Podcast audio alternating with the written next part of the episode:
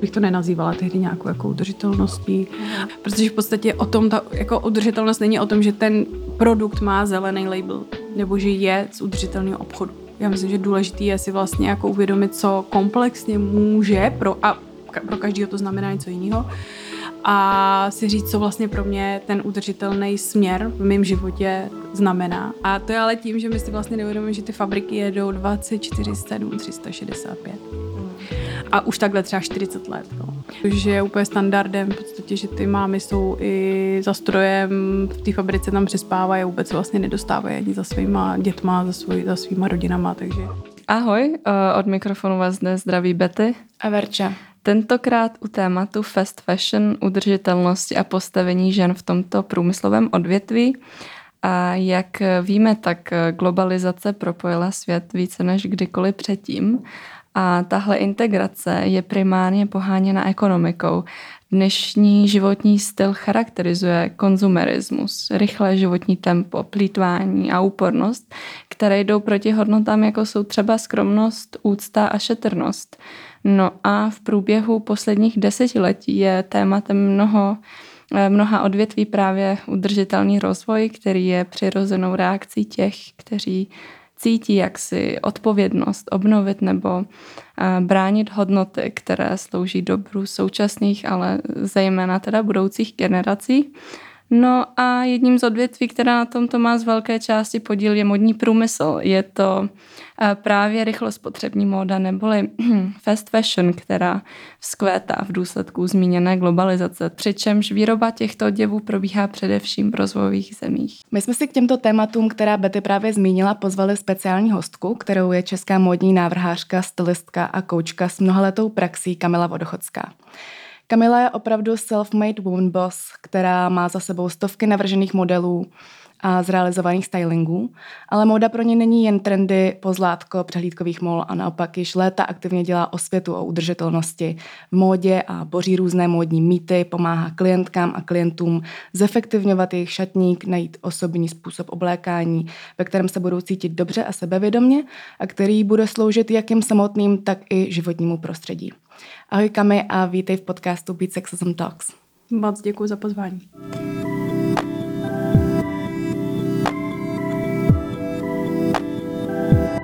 Začneme asi úplně jednoduchou otázkou. A co tě přivedlo k modě a když jsi k ní zahořela láskou? No, jednoduchá a složitá. um, tak jako spoustu věcí v mém životě to byla tak trošku náhoda. Uh, respektive já jsem vyrůstala a vyrůstám a vlastně jako díky asi mému rodinnému zázemí jsem částečně kým jsem a vlastně i to estetické moje vnímání, nejenom teda umění, ale vlastně i nějakých hodnot hlubších, tak musím říct, že vychází teda z rodiny. Takže já už, když jsem trávila jako dítě prázdniny u babičky, tak jsem byla v domě, který děda vyrobil rukama a a babička v rámci ničeho, myslím finančního zázemí a tak dále, prostě v minulosti, tak mu vtiskla jako neuvěřitelný, originální a, a v mnohem právě i textilní takový jako vzhled, který já jsem vnímala už jako dítě, takže textilní tapety a závěs a takové vlastně věci, které možná děti v, kdysi v mém věku tak vůbec nevnímali, tak já jsem tady tu strunku asi už tehdy jako měla hodně citlivou. Takže tam to nějakým způsobem jako začalo, ačkoliv samozřejmě, když mě bylo 6, 8, 10, tak asi nikdo nevěděl, když jsem si tam snažila o prázdninách štrikovat první panošku s babičkou a háčkovat první šálu. A úplně si pamatuju první uh, polštář příšerný s, se všíváním zipu, tak nikdo samozřejmě nemohl tušit ani já, že tohle bude vlastně jednou můj jako opravdu srdcový obor. A kdyby asi opravdu v životě nebyly náhody, tak já bych restaurovala nábytek nebo mnohokrát i teďka za poslední roky právě pod tíhou udržitelnosti v modním průmyslu jsem si říkala, já bych vlastně šla dělat kafe nebo vázat květiny, že je tolik jako vlastně oborů, kde bych uh, mohla využít to, že mám ráda lidi, že s nimi ráda eh, komunikuju, že se na, ráda na ně nacítuju, poslouchám je a zároveň spoustu činností, které by mi tu radost vracely, tak jako mi vrací vlastně jako ta, ta moje práce teď. Ale ten asi největší zlom, když přeskočím roky teda pokusů první zapomenutý přijímačky na, na, do ústí na, na modu, to jsem oplakala, eh, ale zase mi to přineslo prostě rok intenzivního učení angličtiny, takže minus plus se pak vlastně přeměnil. A roky samozřejmě strávený studiem opravdu jako na, na Technické univerzitě v Liberci, tak ten ale největší zlom, který mě přivedl k té udržitelnosti, vlastně vznikl, když jsem pracovala v Americe. Uh-huh. A to je doba hluboce dávná, už to možná ani ne, ne, nedopočítám zpátky, ale řekla bych, že už to tak třeba 14, 16 let jako bude. A ta doba samozřejmě byla jiná. A já sama už si pamatuju taky vlastně jenom střípky, je to asi jsem opravdu už, už dinosaurus. Ale každopádně už jenom to, že když jsem rozesílala e-maily a, a, a oni mi odpovídali a, a máte elektřinu tam u vás v té Čečně. A já, no, my jako, my nežijeme, ale v Čečně, já jsem z České republiky. A ano, posílám mám e-mail, máme teda jako elektřinu a máme, máme ty e-maily. A, ale tím jako ve zkratce chci říct, že prostě získat práci v modním průmyslu a nebo čehokoliv, co by se vlastně týkalo jenom trošku mody, bylo jako tehdy nemyslitelný. Takže já jsem, a, protože tam mám část rodiny, tak se mi podařilo získat teda práci sice v nemocnici, úplně mimo obor, ale jako ohromná zkušenost. No a tak si mě tam prostě ty, ty uh, amici uh, hezky pečující, tak si mě vzali na starost, tak ukazovali mi ty jejich krásy a kulturu a i ty shoppingy.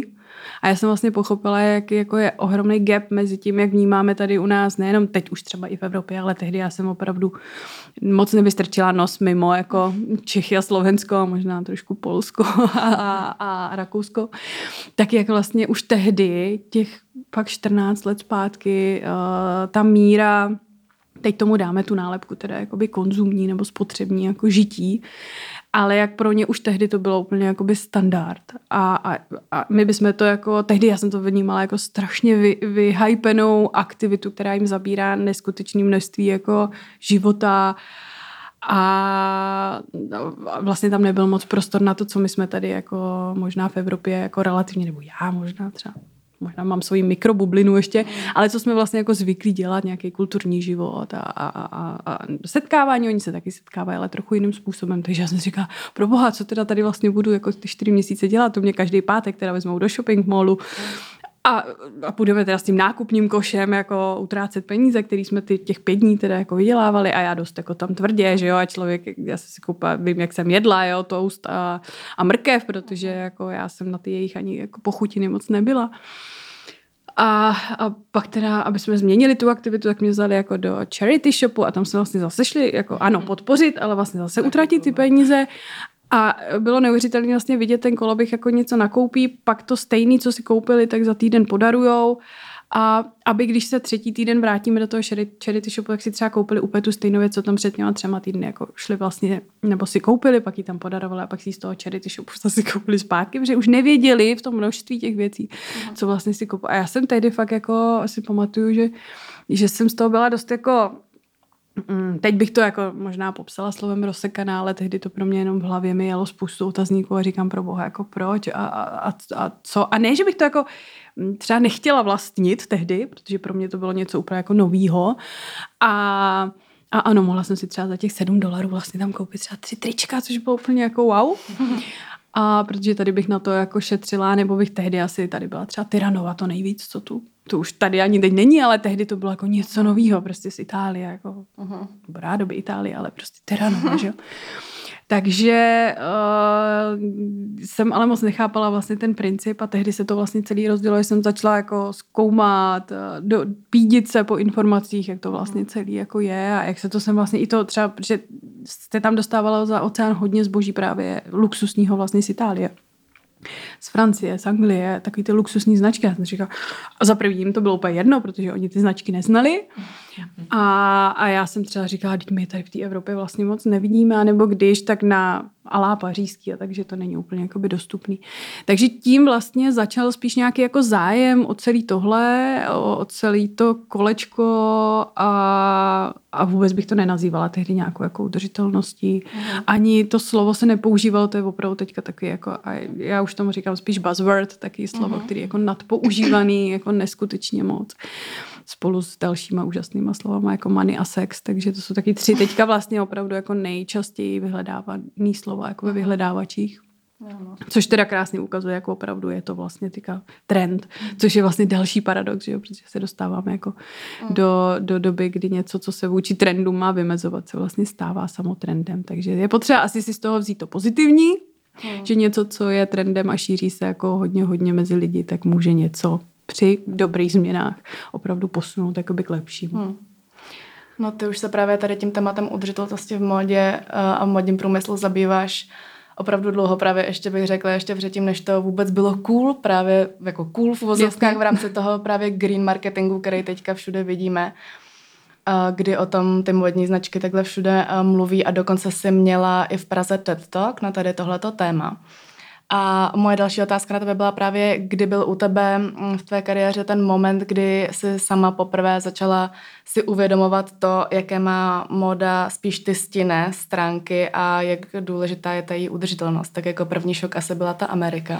První šok bylo tohle a to spíš vlastně jsem se snažila i, on to byl taky opravdu jako bych řekla, jaký boom do hlavy a, a, a tak se člověk vlastně orientoval a říká, aha, tak vlastně všechny ty principy se najednou rozjeli a opravdu ta informační jako uh, ten tok těch informací, které my ty třeba teďka máme jakoby šanci se dostat tak byl totálně utlmený. Jo. Musíme si uvědomit, že ono to sice zní, že jako kdybych tady seděla, bylo mi 80, ale ta doba eh, je relativně krátká, ale stálo se spoustu věcí. Já si pamatuju, že v té době uh, třeba kdo neměl web v uvozovkách, tak jako by nebyl, ale to byly weby eh, jedna sajta. Jo.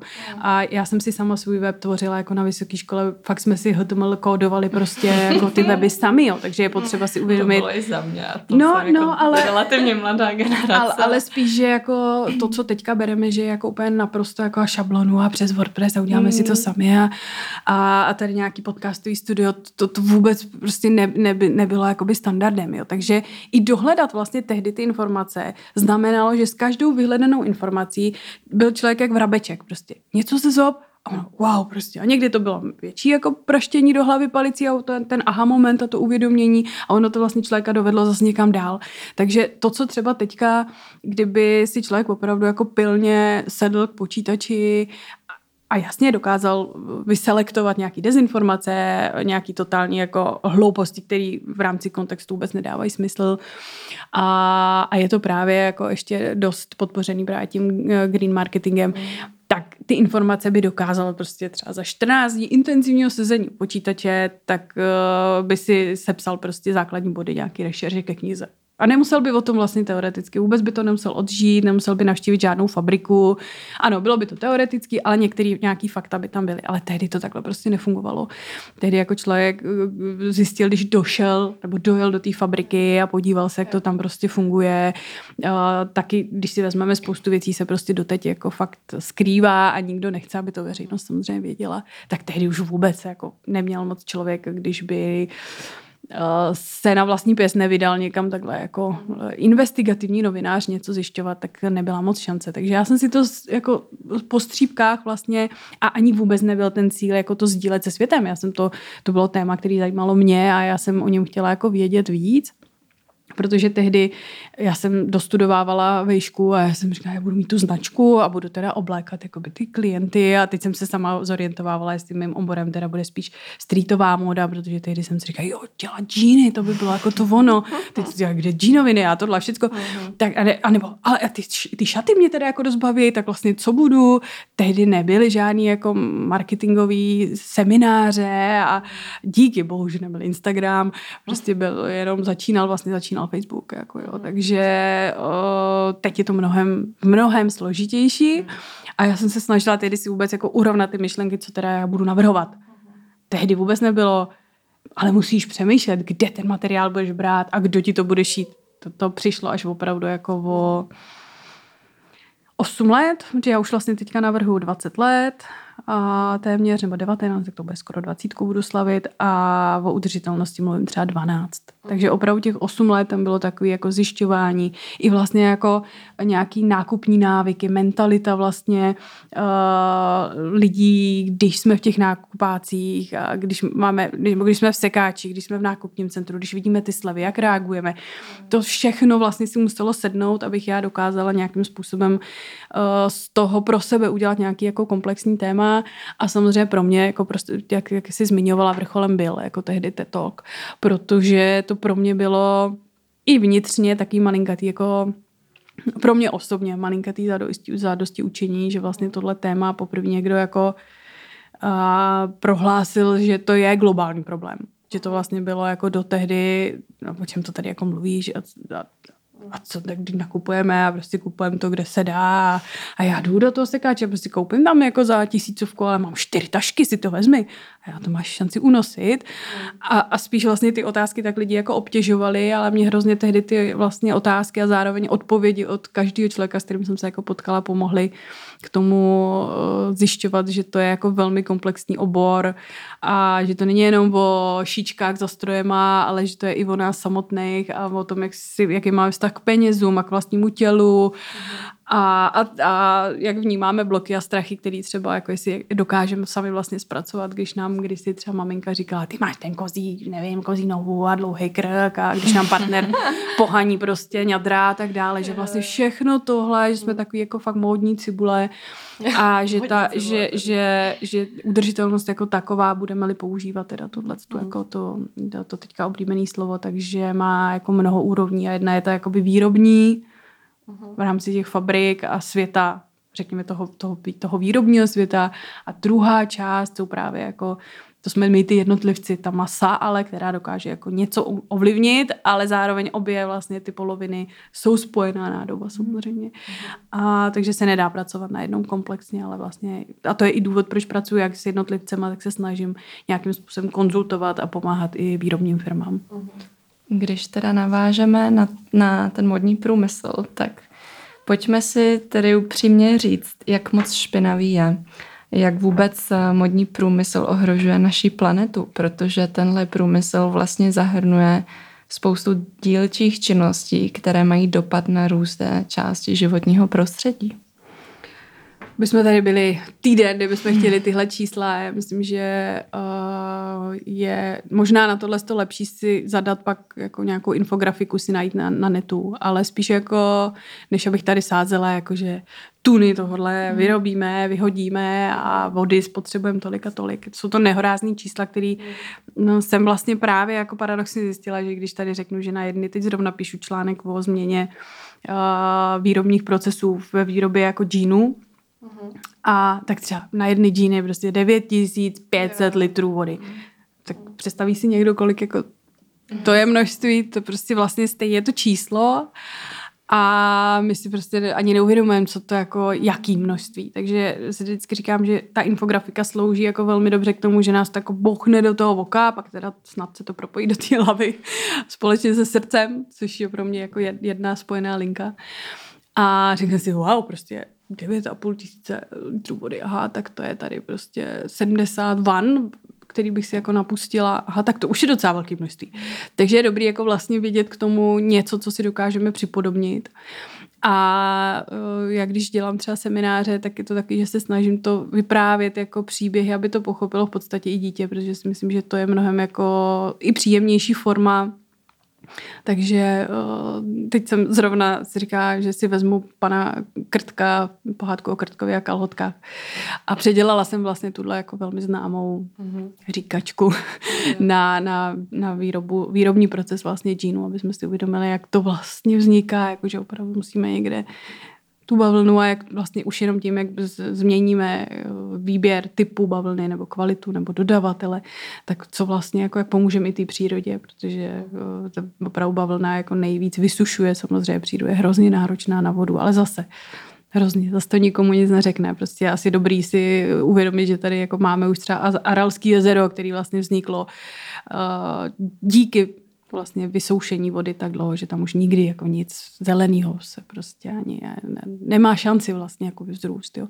Kolik uh, procent třeba planety se zničilo kvůli našim viskozovým tričkám nebo kašmírovým kozám, který tam prostě vožírají přírodu na, na, na fakt na, na dřeň, takže už tam vlastně nikdy jakoby nic nebude.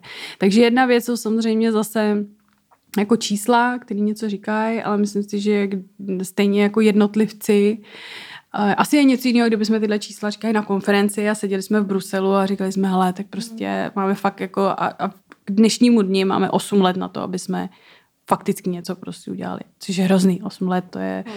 já jsem si, když si říká, jo, tak toho už se třeba ne, nedožiju, ne, že bych s tím já teda jako nic nechtěla dělat, ale když jsem si říká, jo, tak budu se snažit udělat to nejvíc, co můžu, aby moje děti tady jako žili ještě aspoň v zelení a, a v nějaké jako zdravé formě té planety. Ale ono se to prostě zkracuje a zkracuje se to tímhle tím způsobem. Takže už asi není, není to o těch jednotlivých věcech, protože my víme, že trpí oceány, trpí jako po, po, půda, trpí naše zdraví, trpí vlastně všechno vzduch a krásně třeba se to ukázalo v covidu, jak vlastně ale i přesto, jak my to drancujeme na, na drť, tak, jak ta příroda je opravdu jako neskutečně silná, protože já jsem pozorovala uh, meteorologicky vlastně jako záznamy a jak za ty první tři měsíce fakt toho jako totálně celosvětového silného lockdownu, tak jak některé oblasti vlastně celosvětově, fakt když byly v červených číslech, tak jak se jako zazelenávaly. Mm. Takže uh, tady stačí asi vlastně říct třeba jenom informaci, že tady ty tři měsíce a proč se to vlastně stalo. Jo? Proč třeba se i narovnalo počasí relativně, teď už zase teda tady máme jako tropy, jo? ale proč ten rok vlastně jsme si říkali, wow, všechno je zelenější nějaký, nebo vzduch je mhm. čerstvější, nebo tráva je zelenější. Ale fakt to tak jako vlastně bylo, jo. A to je ale tím, že my si vlastně neuvědomíme, že ty fabriky jedou 24, 7, 365. Hmm. A už takhle třeba 40 let. Jo. Takže on, tam není prostě pauza, tam se furt něco někde vytejká, něco furt do vzduchu prostě jede. Takže je to spíš jakoby opravdu o tom a já moc a to, že nejsem pro ve spoustě věcech pro nějaké omezování, až tak jakoby striktně, že nikdy nevidíme do všech oborů a, a udělat to jako plošně není úplně jako rozumný. A bez znalostí těch jednotlivých třeba oblastí, jo. Ale tady, jestliže se něco jako nestane legislativně, a já si pamatuju dobu, kdy to bezdětná, mladá, energická jsem chodila na to ministerstvo obchodu a průmyslu a, a životního prostředí a já oknem, oni dveřma, a já dveřma, oni oknem. A bylo to taky jako samozřejmě nadsázka, ale, ale opravdu jako jsme se snažili prostě už těch třeba 8-9 let zpátky mm. si říkat, pojďme, prostě teď my máme tady to Český národní kontrolní místo pro modní průmysl, zní to tak honosně, mm. pojďme s tím něco jako reálně dělat, pojďme jako si uvědomit, že tady třeba nechceme nechceme dovolit eh, všechno, aby se sem těma kamionama dováželo, nebo letadlama, loděma.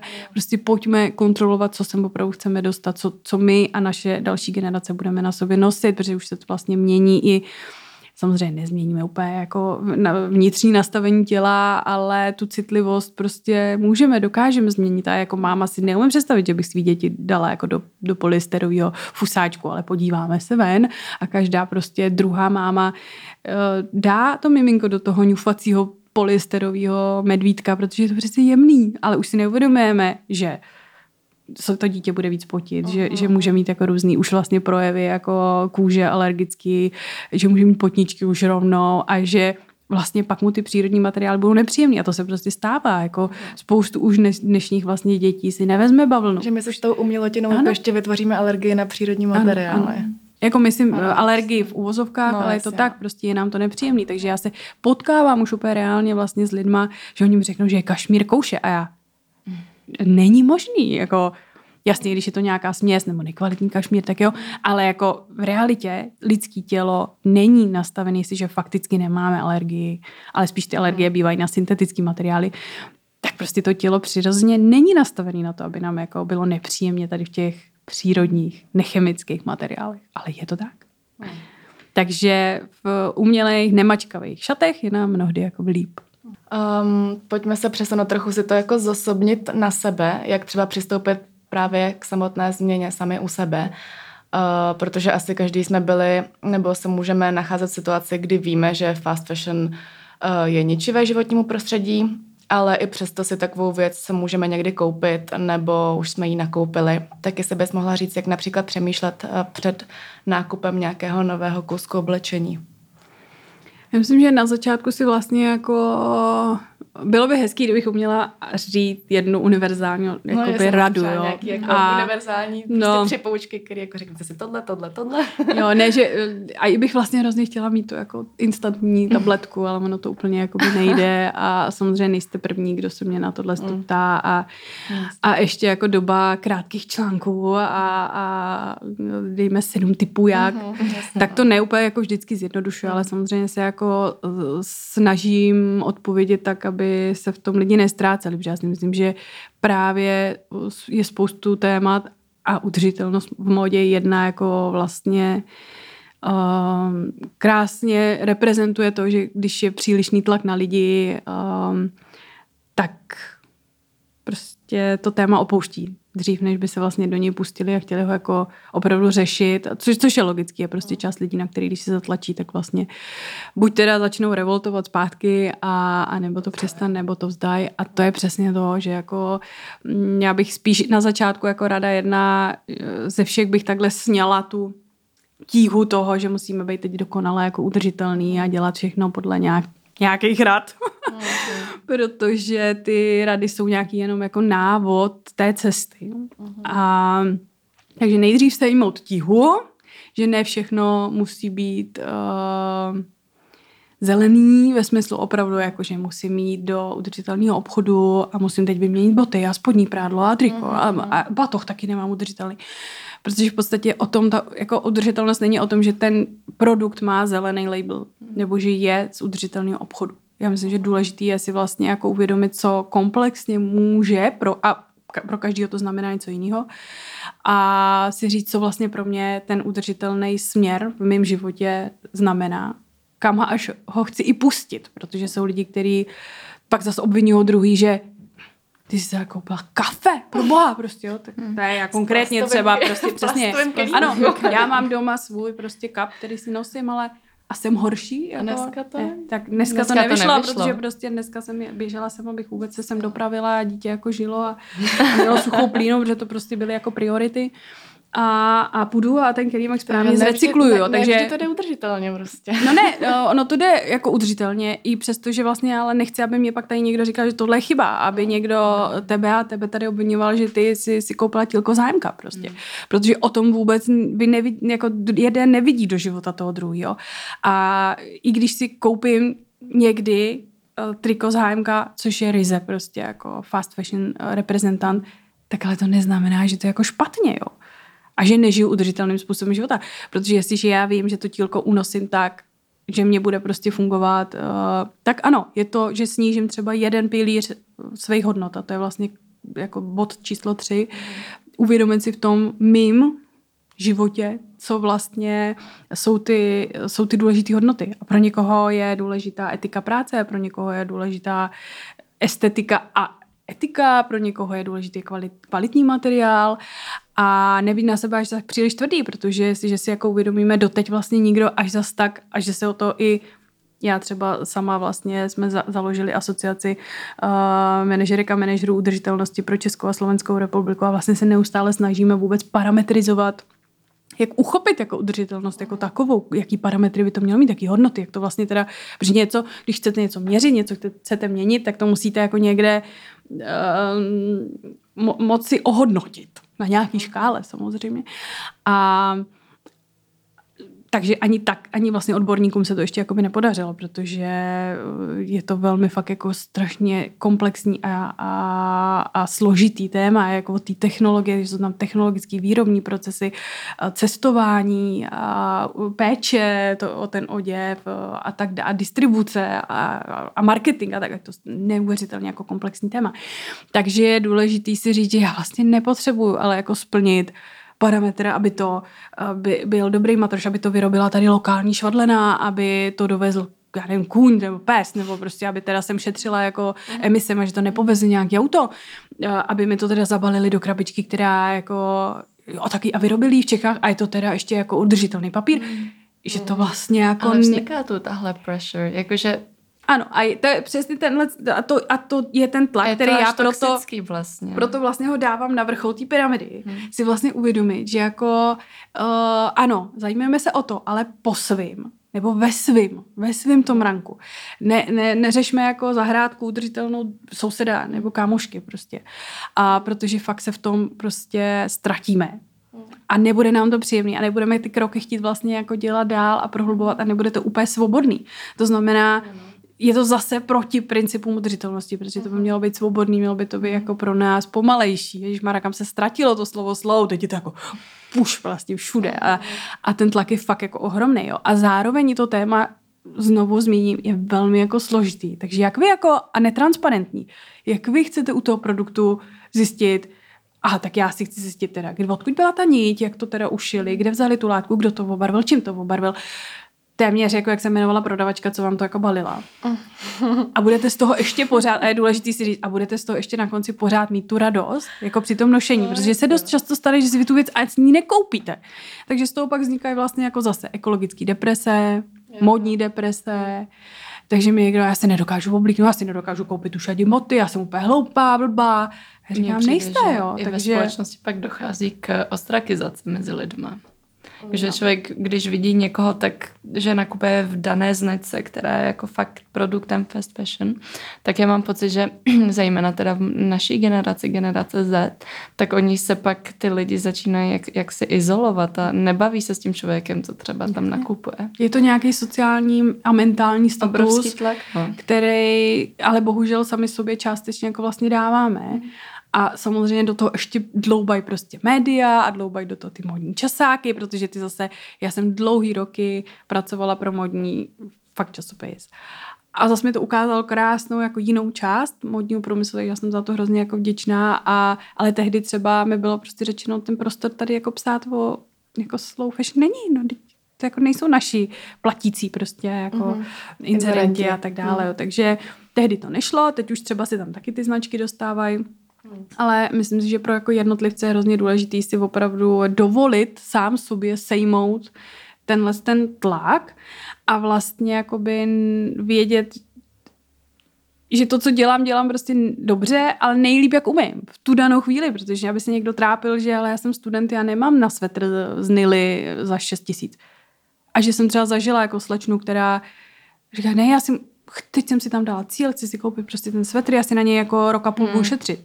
Hmm. Ale co se pak stane, já jsem se s ní viděla potom, že vlastně ten svetr ona si koupila, on nepasoval úplně do toho jejího stylu, takže se zase vlastně vracíme na začátek té pyramidy, že my si musíme vlastně jakoby říct, fakt, ono to zní hrozně, kdo jsme, uh, co si nám vlastně samotným líbí a do toho se snažit dosadit ty jednotlivé produkty. Hmm. A, a říct si, aha, tak prostě já tohle si můžu pořídit ze sekáče, bude to super, nebo nejsem sekáčový typ a, a přesně jako ne, nesoudit sebe a zároveň neodsuzovat ostatní. Hmm.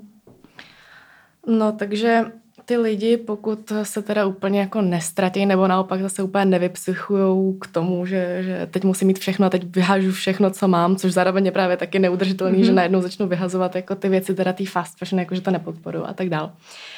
Uh, tak pokud už se takhle někdo rozhodne si uh, prostě dojít do nějakého obchodu, kde prodávají udržitelné oblečení, tak pak se ještě taky naráží na cenu, nebo jako myslím si, že hodně velkým argumentem je pro tu udržitelnost pro lidi i cena, že prostě uh, to je moda, která se nosí jako v dlouhodobém i, i měřítku, právě proto je to slou, že to není, že to otočím za jeden den to triko, roztrhám ho a vyhodím. A právě proto je ta cena kvůli tomu uh, vyšší, nebo myslím si, že to je hlavní argument pro tu udržitelnost, že ta, cena, že ta cena odpovídá za prvý té kvalitě a tomu, že tomu, to, tý časový, že to prostě díl vydrží to oblečení. Ale ne každý, nebo my už na to právě vůbec takhle ani nejsme zvyklí. My jsme právě zvyklí mít všechno jako levně, rychle, prostě hnedka dostupný. A podle mě celý ten mindset té společnosti je nastavený takhle jako přirychleně. Eh, každopádně, když už se teda někdo takhle rozhodne, um, je nějaký způsob, jak nakupovat třeba u těch environmentally friendly značek a přitom třeba neutratit až tak moc velký peněz? Já ještě možná dřív, než odpovím na tuhle otázku, bych řekla, že ta cena je možná zase jenom jako trošku, ne, tím říkám, že u všech značek samozřejmě jako u, u spousty značek, který vyrábí třeba z materiálu, který jsou opravdu inovativní, tím pádem ta technologie se tam samozřejmě musí i cenově všechno jako odrazit barví třeba přírodními barvivy, což taky prostě je mnohonásobně dražší, než, eh, než použít jako chemii. Tak samozřejmě tam ta cena, nebo jsou to pletený svetry přesně ru, ru, ručně, takže tam ta cena samozřejmě úplně v pořádku, ale u spousty vlastně no, produktů je to spíš o tom, že někdo tam dosadí slovo udržitelný a hned tomu je stejný jako baby a nebo jo, svatby. Prostě. Jo, takže já bych jako nerada strašila, opravdu uh-huh. zase je to o tom strašení, že jako všechno, co je udržitelný, musí být uh, drahý, protože a ani bych neříkala, že všechno musí být jako nutně zelený. Bylo by to samozřejmě uh, Myslím si, že to je cíl té naší cesty, ale že my teprve každý, kdo tady sedíme, na tu cestu jako nastupujeme. To znamená chtít po sobě, aby všechno jsme rovnou koupili, přesně jak jsi říkala, jako, eh, jako friendly značek, který budou, a, a co, a budou zase jako splňovat všechny parametry, nebudou. Nikdy nebudou splňovat, nebo většina z nich nemůže ani splňovat hned všechno, protože to je taky proces, oni se taky učí, oni jsou taky, ty značky jsou taky na začátku, ve spoustě případů.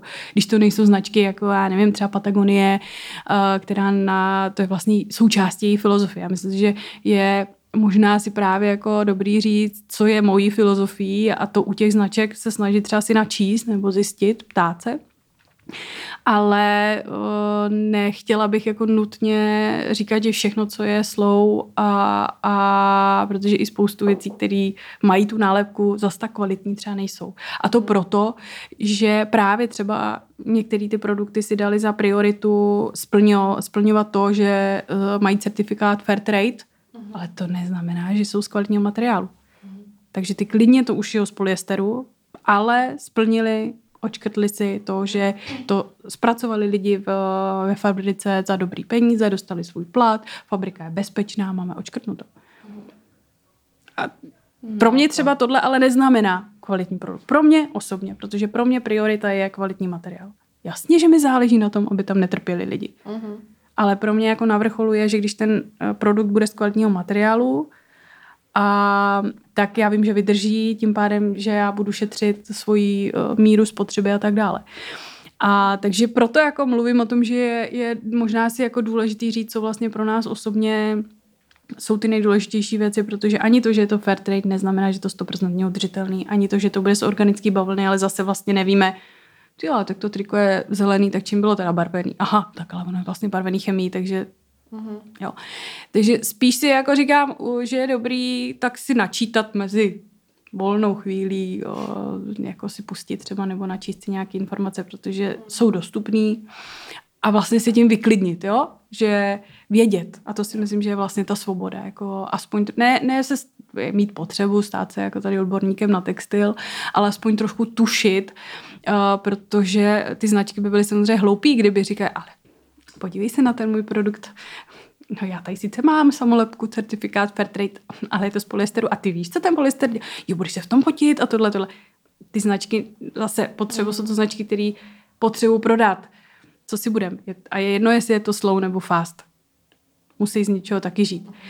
Takže jediný zase, u koho vlastně jako to, to klubíčko se rozmutá, jsme, jsme my jakoby sami. Jo. Takže uh, i věc, ptala se, kde vlastně ty věci nakoupit, uh, tak já třeba osobně jsem si tady svoje, ne, sice ne, ne, nevidíte přes, přes hlas už vůbec, ale mám na noze prostě český jako botičky Cave, uh, a který byly moje vysněný a já jsem prostě ulovila na Vinted, takže mám to nejvíc slov v uvozovkách, co můžu jako a ještě prostě ty boty konkrétně tyhle jsem jako si moc přála a prostě jsem si je přitáhla, takže tam na mě čekali, takže není nutnost podle mě jako vysloveně jako lovit uh, nový produkty a, a mít ten plán, pak si klidně jako uh, nechat uplíst ten svetr, když přesně vím, jak, je, v jaký barvě a najít si toho prodejce, takže ono to není jenom o tom nákup, furt bereme jako tu, jako je, tu nákup bereme jako jednu z možností, ale tam, tam je výroba, uh, oprava, uh, vysvopování, tam je milion jako vlastně možností, ale spíš je to o naší, jako, o naší proaktivitě. My jsme fakt jako zvyklí, že to máme naservírovaný v tom obchodě, takže nebo, nebo klikneme na počítač a máme to druhý den doma. Ale stejně tak, jako když malujete obraz nebo děláte svíko, svíčkovou, prostě doma vaříte, to je proces a tohle je taky proces. A jestliže jako chci, aby mi můj styl a můj šatník fungoval a ještě se tam odrážely nějaký hodnoty, tak prostě to chce energii, čas a, a moji vlastní péči. To znamená jako netlačit na sebe, že to všechno hned musí být, protože a to je to slow. To je vlastně tam ten, ten proces je slow. To není o tom produktu, jestli je slow ten, ano, má splňovat nějaký parametry a hodnoty, ale my se potřebujeme jako v tomhle tom vlastně hrozně zpomalit. A úplně chápu, že pro generaci, která opravdu se uh, narodila už do toho, že tady ty fast fashion značky byly, je velmi těžký vlastně uh, se nacítit na něco jiného, protože zmiňovala si ten mindset, je to samozřejmě o tom mindsetu, ale já se můžu vrátit k tomu, k té představě, kdy eh, značky měly čtyři kolekce, ale já nevím, jestli byste, asi jste nezažili značky, že měly čtyři kolekce. Asi ne už. No. že ty produkty, ano, jsou, jsou teď levný, ale když já si pamatuju, když otvírali první HM na Smíchově, tak to pro nás bylo, nebo ta Tyranova, na svoje první kalhoty z Tyranovy, který stály 550 korun. Já jsem si vydělávala půl prázdnin. A bylo to něco jako mega drahého. A pak se do, dobou Tyranova, všichni asi víme, kam se propadla, pak to byla jedna z vlastně z takových nejlevnějších značek. Mm. A pak prostě musela i z trhu českého odejít. Jo. A, a ano, je to naprosto špatně a bylo to vlastně od té, jako řekněme, moderní doby, od těch devadesátek, ty produkty byly extrémně levný. Ale kdo by jako chtěl přepočítávat, že a mělo by to, nemělo by to i náhodou dražší? No samozřejmě, že mělo, protože módní produkty jsou jako, je to jeden z mála produktů, který za posledních 30 let nezdražil. No, takže hmm. něco špatně. Takže samozřejmě právě tím pádem se došlo až jakoby na hranici fast fashion, že ty značky sami sebe vlastně začaly požírat, protože já si nemyslím, že to tehdy byl i jejich cíl, jako dlouhodobý. Uh-huh. Oni prostě využili toho, že jako masa nakupuje teďka, když si jenom vezmu za poslední čtyři roky, tak se zase vlastně o 400% zvýšil jako uh, počet nákupu lidí na celos, jako v celosvětovém měřítku. To znamená za čtyři poslední roky. Což už si vlastně říkáme, ale teď to už tady všichni o té udržitelnosti šest let meleme a, a už je to docela jako aktivní téma a, a téměř třeba každý, aspoň v mém okolí, ne, že by všechno změnil, ale uvědomuje si to. Něco třeba dělá, něco prostě si už nekoupí, nebo, nebo nenakupuje tolik, ale evidentně ten vlak už nelze jako zastavit úplně. Už ho lze jenom jako pozastavit nebo pozastavit nebo vyklonit nějakým jiným směrem. Jo. Takže uh, ano, ty ceny by se měly narovnat. Pro nás to asi nebude příjemný, mm. ale vlastně to, co se děje teďka, vůbec nechci se dostávat jako ještě no, do souvislosti s politikou a tak dále. Ačkoliv no, prostě, krize. Ačkoliv prostě móda vždy byla i součástí samozřejmě jako velkého ekonomického dění a i vlastně jakoby trošku skrytého politického dění. Hmm. A, ale to by bylo úplně na jinou diskuzi. Um, a to, co se dělo v covidu, další, další jako velký téma. A co se bude dít, to znamená nějakou vizi, to je Dopad, zase jako na, to se tady můžeme potkat zase někdy jako příště, když to bude lidi uh, zajímat.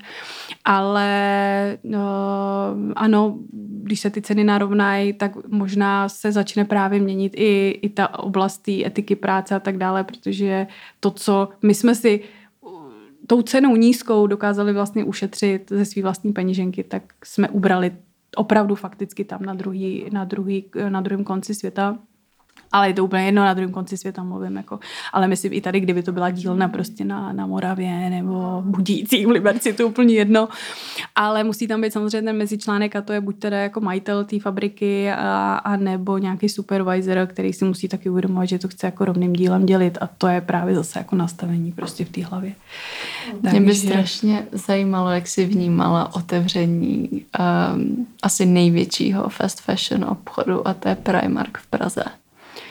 Chvíli to bylo téma a pak to zase vyšumělo. Tak jako vždycky všechno, no, bohužel. Hmm. Prostě spoustu věcí necháváme zajít právě až na hranu a ono pak už za pět minut 12, nebo my jsme křičeli pět minut po 12, což je přesně důvod, kdy, když se začalo mluvit o tom, že Primark by otevřel hmm. tady vlastně jako pobočku, tak to jsem ještě chodila na ten štrudl, na, to, na to ministerstvo a otevřeně jsme se tam vlastně o tom bavili, ale evidentně prostě ekonomický jako zisky jsou mnohem jako silnějším tématem, no, protože jinak bychom tohle jako si myslím nedovolili, nebo bychom to aspoň nějakým způsobem regulovali, i když zase je to oblast, do které já o ní moc nechci jako ani mluvit, protože v ní si nepřipadám dostatečně silná ani informačně a ani mentálně matika, vždycky matika, chemie byly moje slabší jako předměty na Gimplu. Ale uh, a ten plán já samozřejmě ani jsem nikdy nechtěla se tady do toho strategického jako plánování pouštět, protože je to opravdu pro mě tenký let, ale myslím si, že tohle jako bylo trošku nepodchycený. A, tak teď máme už tam teda teď nejsou fronty až za roh, ale jako několik měsíců to tam prostě vydrželo maminky s kočárkama až ke koni a bylo jako, by to, bylo někdo to přijel prostě... až prostě, já nevím, z Brna, ty no, Tak nejezdili, když si prostě Češi jezdili do Drážďan, do Primarku, tak Mně přijde právě, že jsme se tomu bránili hodně dlouho na to, jak to dlouho, že všichni právě jezdili do těch Drážďan několik let. A já jsem ani nečekala, že to, že to vůbec tady jako bude stát za to otevřít, když všichni fruvali do těho Německa. No ono je jako krásně vidět no, tím, to. jak už vlastně jsem v tom fakt jako strašně dlouho, že já jsem v době, to, to byl počátek, kdy já jsem začala opravdu, takže 12 let třeba zpátky, když jsem začala jako vlastně nakousávat to téma té udržitelnosti a říkala, ale zároveň jsem viděla, že lidi mají jako velkou potřebu se dostat třeba ke kvalitnějším produktům a že ta nabídka tady úplně není. A tím, že jsem jezdila právě s klientama hodně, do, do Itálie jsme lítali nakupovat, do Drážďan právě, s některými jsme si i plánovali jakoby třeba cesty do, do Ameriky na nákupy cíleně, No pak třeba roka půl nemuseli nic nakupovat, takže to bylo takový fakt, že jsme měli prostě plán a ten jsme jako se snažili naplnit. A takže v té době já jsem velmi jako vážně aktivně vlastně uvažovala, že bych tady chtěla do Čech přivíst koncept, teďka je třeba na Harfě half price, ale takový jako outlet prostě luxusnějších jakoby značek. Jak je třeba TJ Maxx. Jak se TJ Maxx, hmm. TK Maxx vlastně jako v Americe protože jsem to tam potom tuď znala a říkala jsem si, ale to vlastně je tady něco, co tu chybí. Takže já jsem jako velmi aktivně jsem se dopátrala až tedy jako majitelů, no ale bylo mi řečeno, že prostě český trh je pro ně jako příliš malý, takže je krásně vidět, jak vlastně i Češi za těch 12 let mnohé, jako mnohonásobně víc nakoupují, protože ta situace se samozřejmě změnila. Když byla Miuška malá, tak já jsem stála u spolu založení vlastně uh, takový stylingový služby pro muže, a objednávali jsme tehdy právě přes Zálandu, který ale jako bylo jenom v Německu. A já zase bylo mi řečeno, že jste malý jakoby trh, jo. A dceři je šest, takže a už tady je taky Zálandu, jo. A jede zase jakoby ve velkým, jo. Takže je vidět, jak i přesto, že řekněme si úplně upřímně slovo udržitelnost je, se používá od 73. roku, jo. Takže i jsem v takových svých samozřejmě úvah jsem říkala, jo, jako nebylo to slovo, nebo obecně ty informace jako po, cíleně třeba pozdržovaný, protože samozřejmě uh, zisk je zisk a když jede fast fashion, tak vydělávejme co jakoby nejvíc.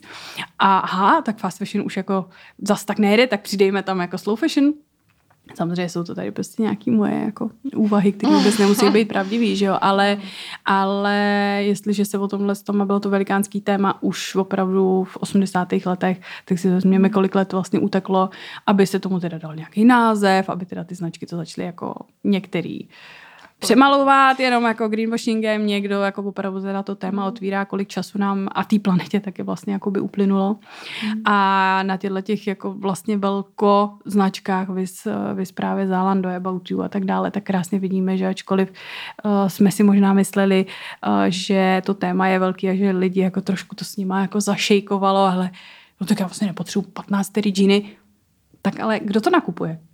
Jako ta síla tady musí být. Já vždycky, když mám jako 30 ženských třeba na workshopu, říkám, no já ne, já ne, já ne, tak, tak těch 30 ženských společně se mnou teda tam to není, tak kdo si nechává ty bedny denodenně teda jako pocit asi domů? Třeba to Zalando mi jako v, takhle v očích nákupčí vždycky připadalo jako lepší, nebo jako víš, že víc se soustředí na tu udržitelnost. Ale stejně jako sama vím, že Zalando má hodně často různé slevy a prostě to tě úplně triggeruje k tomu furt právě dál a dál nakupovat. I když třeba jako nakupuješ nějaký jako lepší materiál, jako věci z lepších materiálů, ale stejně je tam furt ta konzumnost, tak jako je to na tom založený, že? Tak, tak je, to, prostě... je to prostě biznis, že jo, co si hmm. budeme, jako pracuje v něm 75 miliard, milionů lidí a to, z toho většina žen a hmm. ale většinou to vlastní muži, co si budeme prostě ty biznesy. Tomu se dostaneme ještě. A, a je to samozřejmě prostě biznis, to znamená veškerý tyhle ty řetězce a i malé značky tak budou jako vymýšlet eh, cesty, jak vám samozřejmě logicky, já si úplně pamatuju, to bylo jako jednou jsem opravdu měla jako velkou hlubokou krizi a depresi a, a musela jsem se hodně rozhodovat, jestli jako se vlastně do toho vrátím. Abych nebyla ta extremistka, protože ona je velmi jako vlastně snadný jako sklouznout právě k tomu jako odsuzování. A, ale je to spíš tou tíhou, že pro ty lidi je to fakt tak, tak těžký a tak úporný, že někdy hold jsou pak nepříjemný i na to okolí. Já jsem si říkala, no tohle já vůbec prostě nechci dělat, mm. chci jako spíš těm, ano, otevřít ty, ty oči, a trošku, když to jde, když to nejde, tak to prostě nejde, netlačit, ale zároveň jako si vlastně sama jako ponechat nějakou uh, lehkost tomu tématu. A to bylo přesně tehdy, jsem měla přednášku pro Greenpeace, a to byl rok, kdy právě udržitelnost jako taková začala úplně jako hýbat, aspoň teda tím československým trhem. A to byl opravdu měsíc, kdy z měsíce nám, nebo z týdne na týden všechny e-shopy změnily na homepage hlavičku na organická, eco, fair trade, certifikovaná, prémiová. A já jsem to úplně sledovala a říkám, co se to prostě jako děje. Jo. A, a tím, jak jsem, to byla ještě doba, kdy jsem hodně, hodně řešila komerční stylingy, takže jsem v těch obchodech byla vlastně jako pořád a ty věci jsem půjčovala na to, na to focení. A, a říkám, tak jsem tam přišla a najednou ta stejná čelenka, co tam byla jako tak další týden na sobě už měla zelenou lepku. A já, mhm.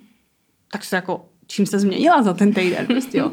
Takže opravdu ten greenwashing jako takový je hodně a ten zelený marketing je hodně agresivní a i jako bych řekla pro spoustu odborníků je velmi těžký rozklíčovávat ty věci, protože to já bych třeba sama musela sedět. Takže i pro odborníky je těžký ano. poznat, jestli se ta značka na to jenom hraje? Respektive takhle, muselo by to být protože jako... potom je to těžký pro nás jako No jasně, pro, proto, jako, pro proto, proto říkám, pojďme jako ze sebe tu, tu tíhu fakt jako uh, sejmout, co to jde, protože je to prostě těžký.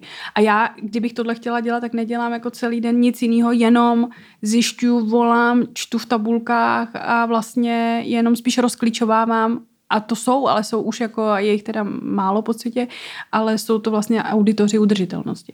A to je povolání. Jo. A myslím si, že tady chybí právě manažři udržitelnosti, chybí tady jako spoustu povolání, kteří by těm firmám samotným dokázali dát správné informace.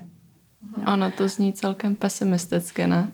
No, jak, se, jak se tomu teda jako můžeme vyvarovat? Nebo jak jako, to poznat, že si hrajou na jako friendly? Spíš jako bych chtěla říct, že vlastně i pro nás, jako pro jednotlivce, je to těžké, ale pro ty firmy. Jo? Ne, tím ne, ze všech nechci sejmout jako jejich, uh, to je jejich boj a musí jako někteří samozřejmě vnitřně to chtějí a jsou na to nastavený, ale někdo jenom se v tom tak jako plácá, něco dělá, aby to vypadalo na oko. Ale já chci říct, že spoustu právě i z velikánských společností, s kterými jsme se právě v rámci asociace manažerů a manažerek udržitelnosti potkali, tak oni jsou vlastně jakoby často dost zoufalí, protože oni mají třeba board 100 eh, lidí, ale oni tam, který jsou jako vlastně oddělení udržitelnosti, ale to jsou lajci. Jo. Oni jako tady nikdo, tady nejsou školy, tady se to neučilo, tady jo, třeba Globus chce něco změnit, IKEA chce něco změnit, vlastně všichni by chtěli něco změnit, protože cítíme všichni, to jsme být fakt mega ignoranti, mm. že jako je potřeba ty věci řešit. Ne kvůli ostatním lidem, ale jako protože my třeba žijeme v té společnosti den do denně, vlastně v té práci, nej, ten velká část našeho života, a že teda nechceme nevím, mít takový toaleťák nebo takový kelímky, když můžeme mít lepší ve smyslu zdravější pro přírodu. Takže oni chtějí jako tu změnu, ale neví, kde začít, protože je to ohro. Tak změníme teda tu igelitku, anebo tu papírovou, anebo pře- budeme vyrábět leštítky, a, anebo posíky koupit, a, nebo světlo. A a je to strašně moc jakoby, věcí.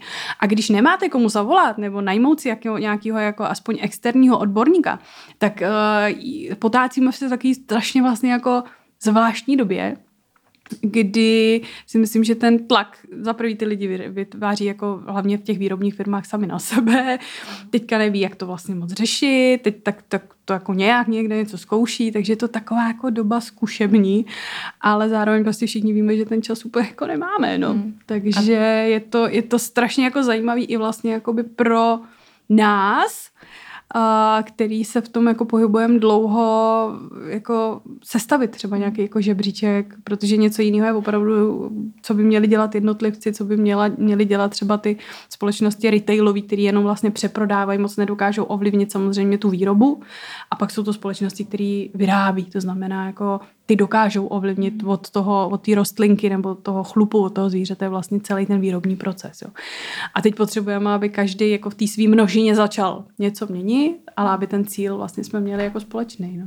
Já třeba nemám kolem sebe nějakýho odborníka, kdo by mi poradil, ale znám nebo používám často webovou stránku Good on You, mm-hmm.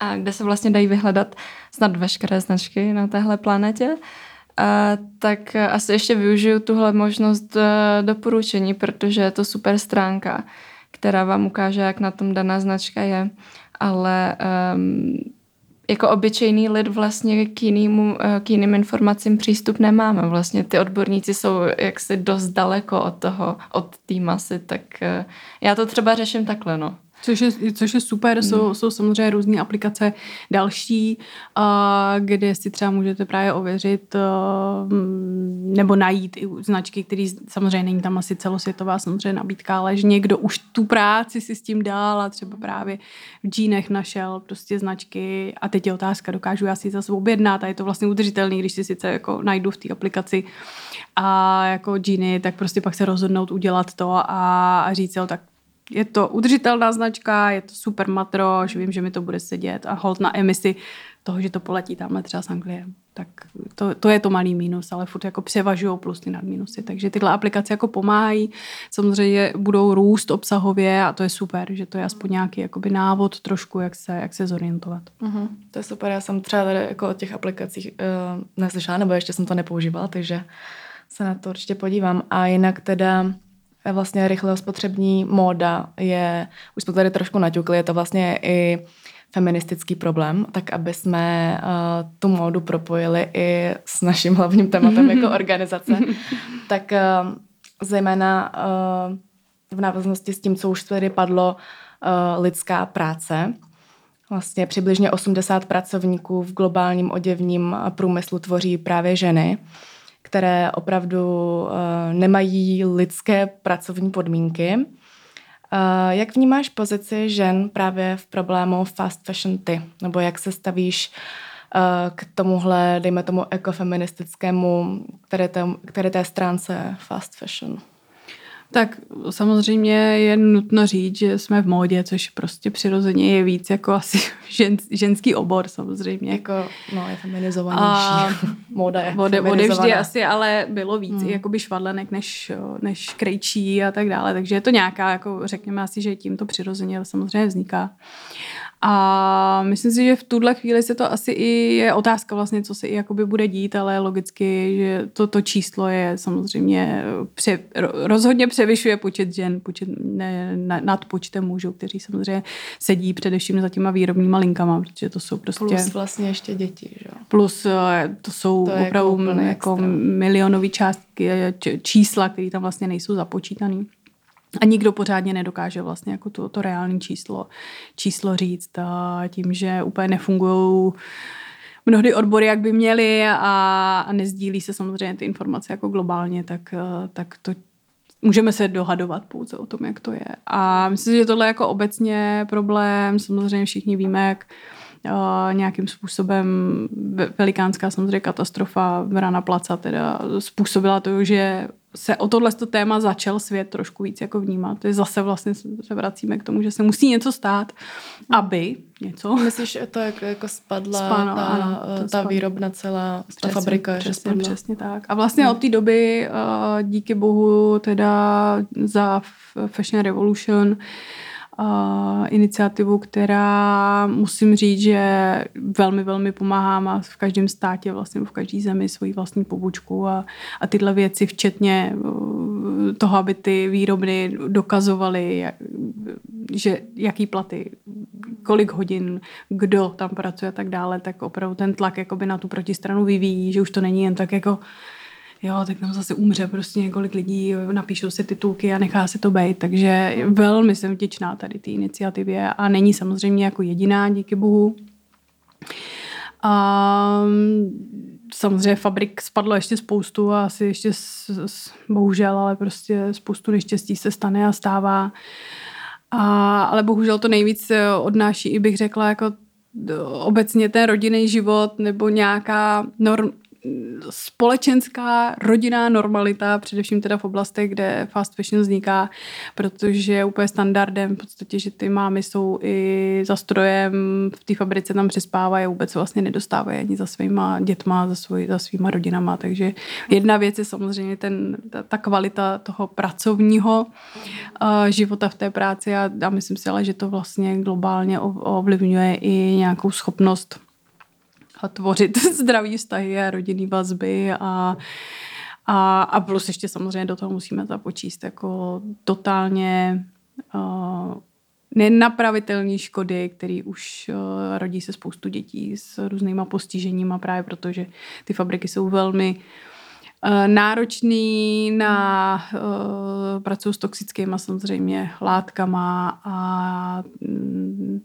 i ty ženy, i ty muži jsou samozřejmě neodborníci, takže oni neví, s čím, s čím pracují a, opravdu se rodí jako generace, hmm. kdy krom toho, že nemůžou třeba ženy mít děti, tak druhá věc je pak, že když už se narodí, tak jsou, tak jsou jako postižený. Takže to si myslím, že je jako velký, uh, že, že jsem vlastně jako překvapená, že tohle téma se neotvírá dostatečně za mě teda. Uh, Um, a tím, že se fast fashion přesouvá už víceméně blíž a blíž jakoby Evropě, ať už uh, samozřejmě máme Turecko, už v podstatě Slovensko, tak, uh, tak je, to, je to problematika, která se krom toho, že i když je to samozřejmě Indie, Bangladeš a tak, tak se to dotýká nás víc, ale tím, že to máme blíž a blíž, tak si myslím, že je jako na čase a tohle to téma obecně řešit, takže eh, v módě se moc nějaký jako platové podmínky a kvalita práce prostě ne, neřešila, neřeší. Řeší se, kolik by tady měla mít asistentka na pozici, když se stará o sociální sítě, jaký je jako správný, správný platový ohodnocení a tak dále, ale vlastně tady nám to taky jako celou dobu to bylo dost eh, vlastně jako globálně eh, jedno. Takže uh, je to, je to téma jako ohromný. Já sama jsem zase nejsem na pozici kontrolora nebo, nebo supervisora, abych jako jezdila pro třeba daný značky, který vyrábí v těch fabrikách, tak abych jezdila do těch fabrik to kontrolovat. Hmm. Ale zase je to hodně o vztahu Eh, že daná značka, jestliže někde vyrábí, by si měla stát za tím, že chce eh, ano silného, ale kvalitního partnera, dokovat se tohle jako mi nenarovná vlastně ty obchodní vztahy a je úplně jedno, protože já pro ty společnosti třeba, pro který jako eh, externě pracuju, v rámci právě udržitelnosti v modě, designu, kolekcí a tak dále a vyrábí, nejenom teda v Evropě, a tak samozřejmě tam zaměstnanci jezdí do těch fabrik a udržují ty vztahy. To znamená, není to o tom zaměstnavatel a zaměstnanec, ale prostě my jsme partneři a ty beze mě a já bez tebe nic nebudeme. A my tam máme třeba, nebo ty, já říkám my, ale ty společnosti, pro které já dělám, tak, tak tam mají třeba agenty, většinou jsou agentky, ženy, uh-huh. A to je taky ten meziprostředník, který vlastně jako komunikuje uh, přímo s tou výrobou a jsou to v, jako velmi šikovný, úžasný ženy, který uh, za mě jako klobouk dolů dokážou vlastně jak tu evropsko i třeba azijskou mentalitu vlastně, i ty vyjednávací schopnosti tam prostě s těma chlapama, hmm. že to, to je jako ustát tohle zároveň v době právě jako po covidu, kdy opravdu do spousty těch fabrik se třeba nedalo dovolat, člověk nevěděl, co bude, jestli to ještě vyrábí, nevyrábí, jsou tam lidi, nejsou tam lidi. A bude se propouštět, nebude, budou tam místo lidí stroje a tak dále, což je taky samozřejmě otázka do budoucna. Tak eh, je, je to pro mě něco, o čem zase dokážu mluvit částečně z nějaký přenesený zkušenosti. Já sama jsem v těch fabrikách nikdy jako nebyla, takže uh, asi něco jiného by bylo, kdybych um, to měla odžitý a, a, a viděla jsem to na vlastní oči a, a myslím si jenom to, co mám, to, co jsem viděla, tak je jenom malinkatá samozřejmě část, jako skrz fotky a videa od, od, od značek, pro který třeba pracuju.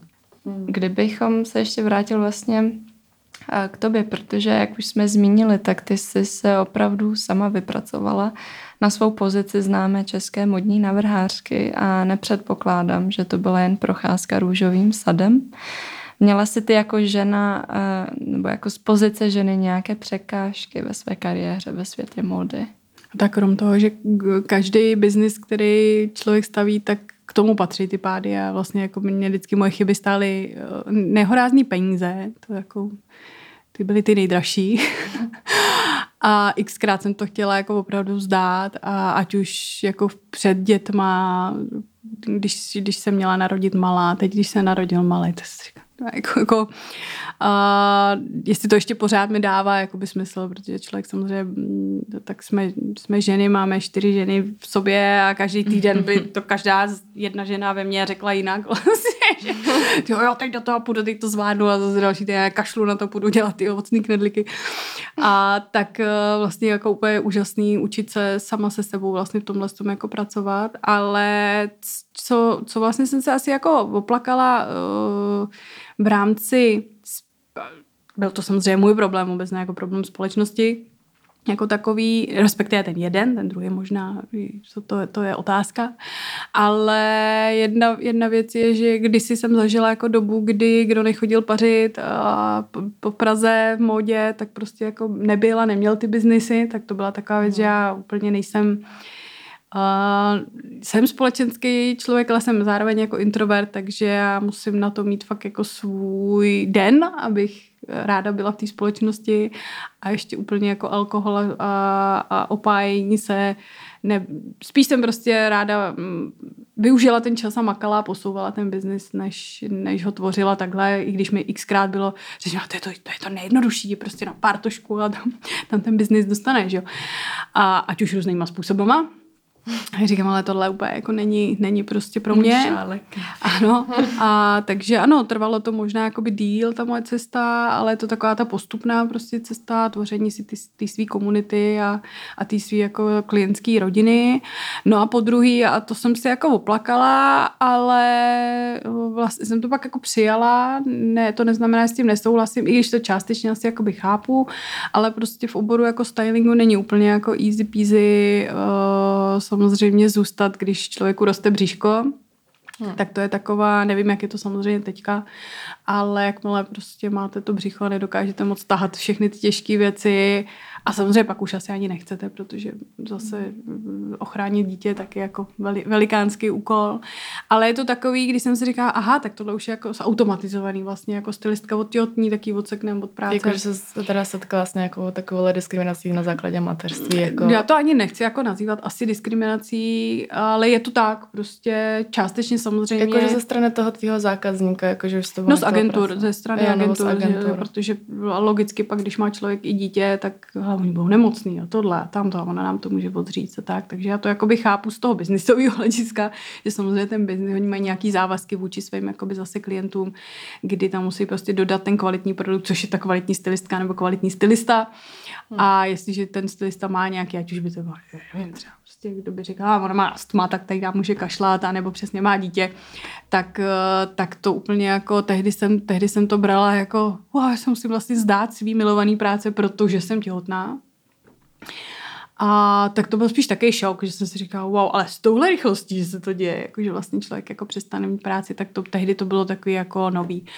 A, a říkala jsem si, že to není jako vlastně pro spoustu mých kolegyň, který já ten styling mám jako radost, mě to prostě baví, já jsem to neměla postavený jako živnost, ale spoustu mých kolegyň, který vlastně se živí stylingem, tak, to, tak je, je to jako vidět, že, ale zase se doba jako změnila za těch třeba šest let tom, že spoustu těch agentur pom, pomáhá těm ženám stylistkám, že třeba to dítě můžou mít sebou na, na práci, samozřejmě taky do určitého zase jakoby věku. A asi je to i o nastavení toho dítěte a tak dále, ale že se jako věci mění částečně prostě někde jako uh, trošku jako pozitivnímu.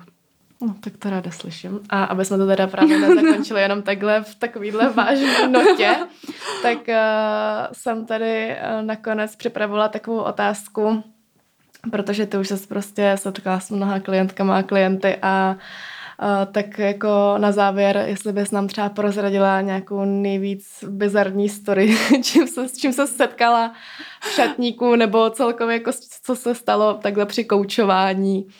Doufám, že to teda nebude nic o mně, protože Kamila teda tvořila, nebo pomáhala mi i mě se najít v mém šatníku, když já jsem ještě byla jako pubertou, že jo, ale tak nějakou bizarní storku z tvýho pracovního života.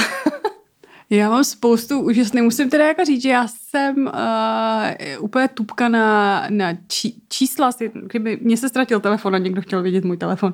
Nepamatuju si čísla, ale co si pamatuju, jsou jako všechny klientky a klienti co, jakou mají velikost košile, boty, prostě kamo, jako fakt, nevím, ta, to si ta hlava prostě pamatuje. A co jsme kdy kde koupili, takže jako je, je, vůbec nevím, jak to ta hlava dělá, ale prostě jo, ty, jo, tohle ta hlenka, tohle, tohle. Takže tohle já si vždycky jako pamatuju, ani mi to nepřipadá tak bizarně, ale vždycky vzpomínám na jednu moji úžasnou klientku, eh, která teda teď žije s partnerem a s dětma v Jeseňkách.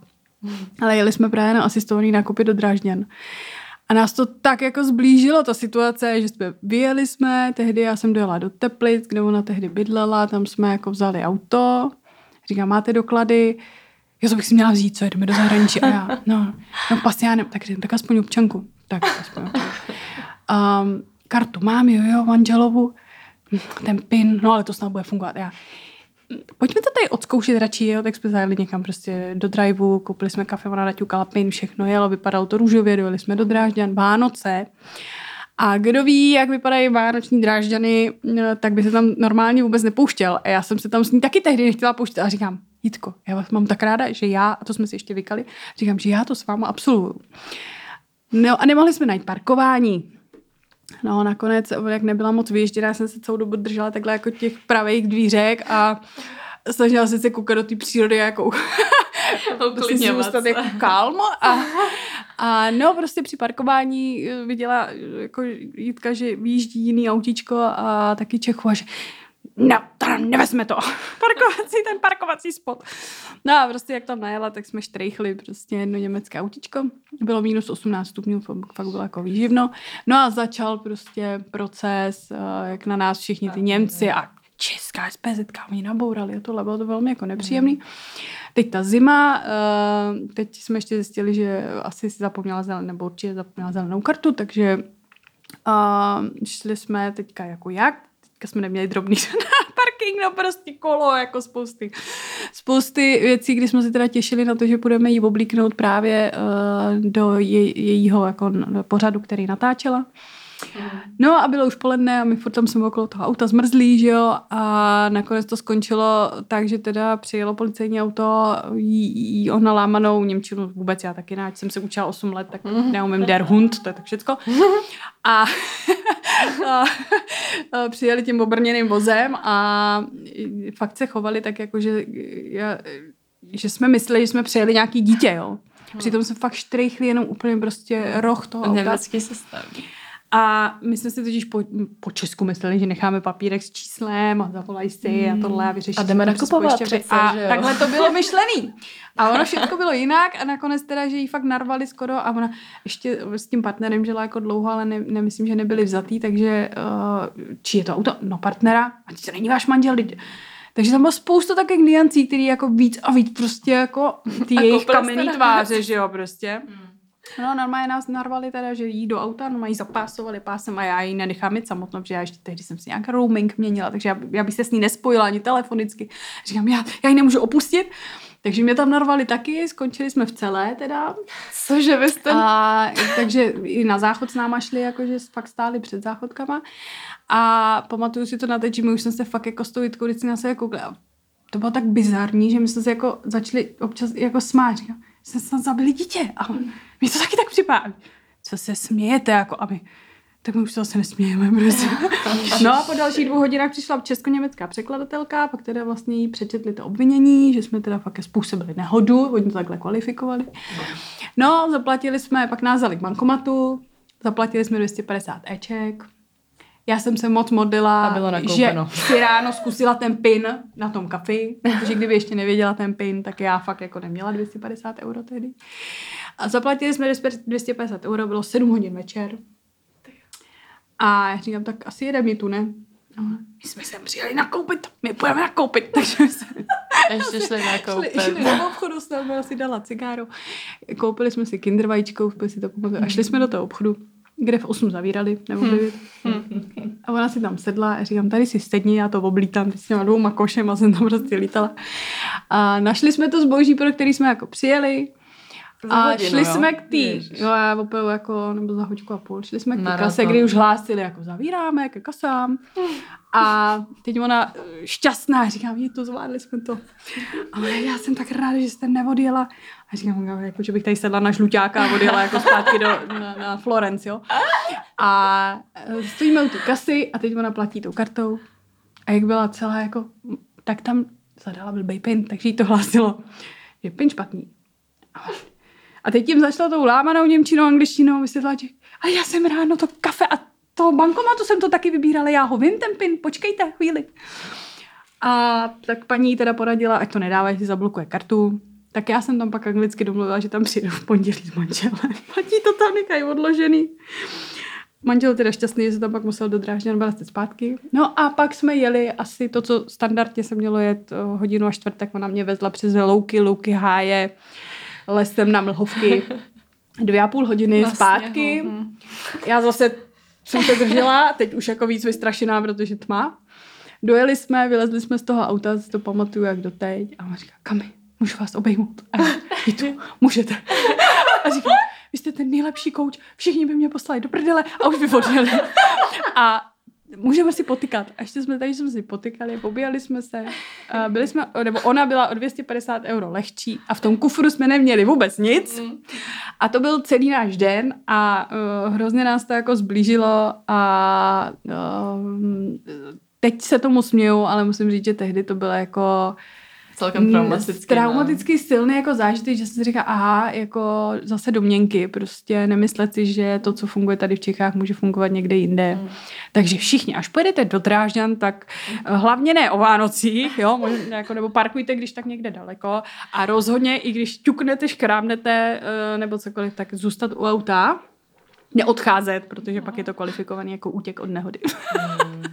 A už to asi nebude stát 250 euro, protože to taky pořádnou řádku. A ještě bylo vtipný, že nám nabízeli, že když teda by ten nějaký jejich německý ombudsman zhodnotil, že jsme jako udělali menší škodu, že nám ty peníze eh, buď můžou vrátit, anebo je darujeme městu Drážďanům na obnovu. A tak ona tam zaškrtla, samozřejmě, že si je nechám poslat. tak uh, to taky, to nás taky, taky nás zabili pohledem, takže když tak darujte to městu. A na udržitelný rozvoj. No, tak to si myslím, že byla dobrá storka na závěr. Jo, no. já, jsem, já jsem tady měla na závěr, jakože jestli máš nějaké poselství pro naše posluchače a posluchačky, tak... Takže za prvé, nejezděte o Vánocích do Drážďan a ještě něco. Ne, poselství. Já myslím, že je, je relativně jako, bych řekla, zůst- zůstat jako s nadhledem a, a mít se rád. Jsou dvě takový, Hmm. Jako bych řekla v této těžké době asi dvě. A Ne? zpomalit. Mít se rád a mít rád a, a je úplně jedno, co, koho.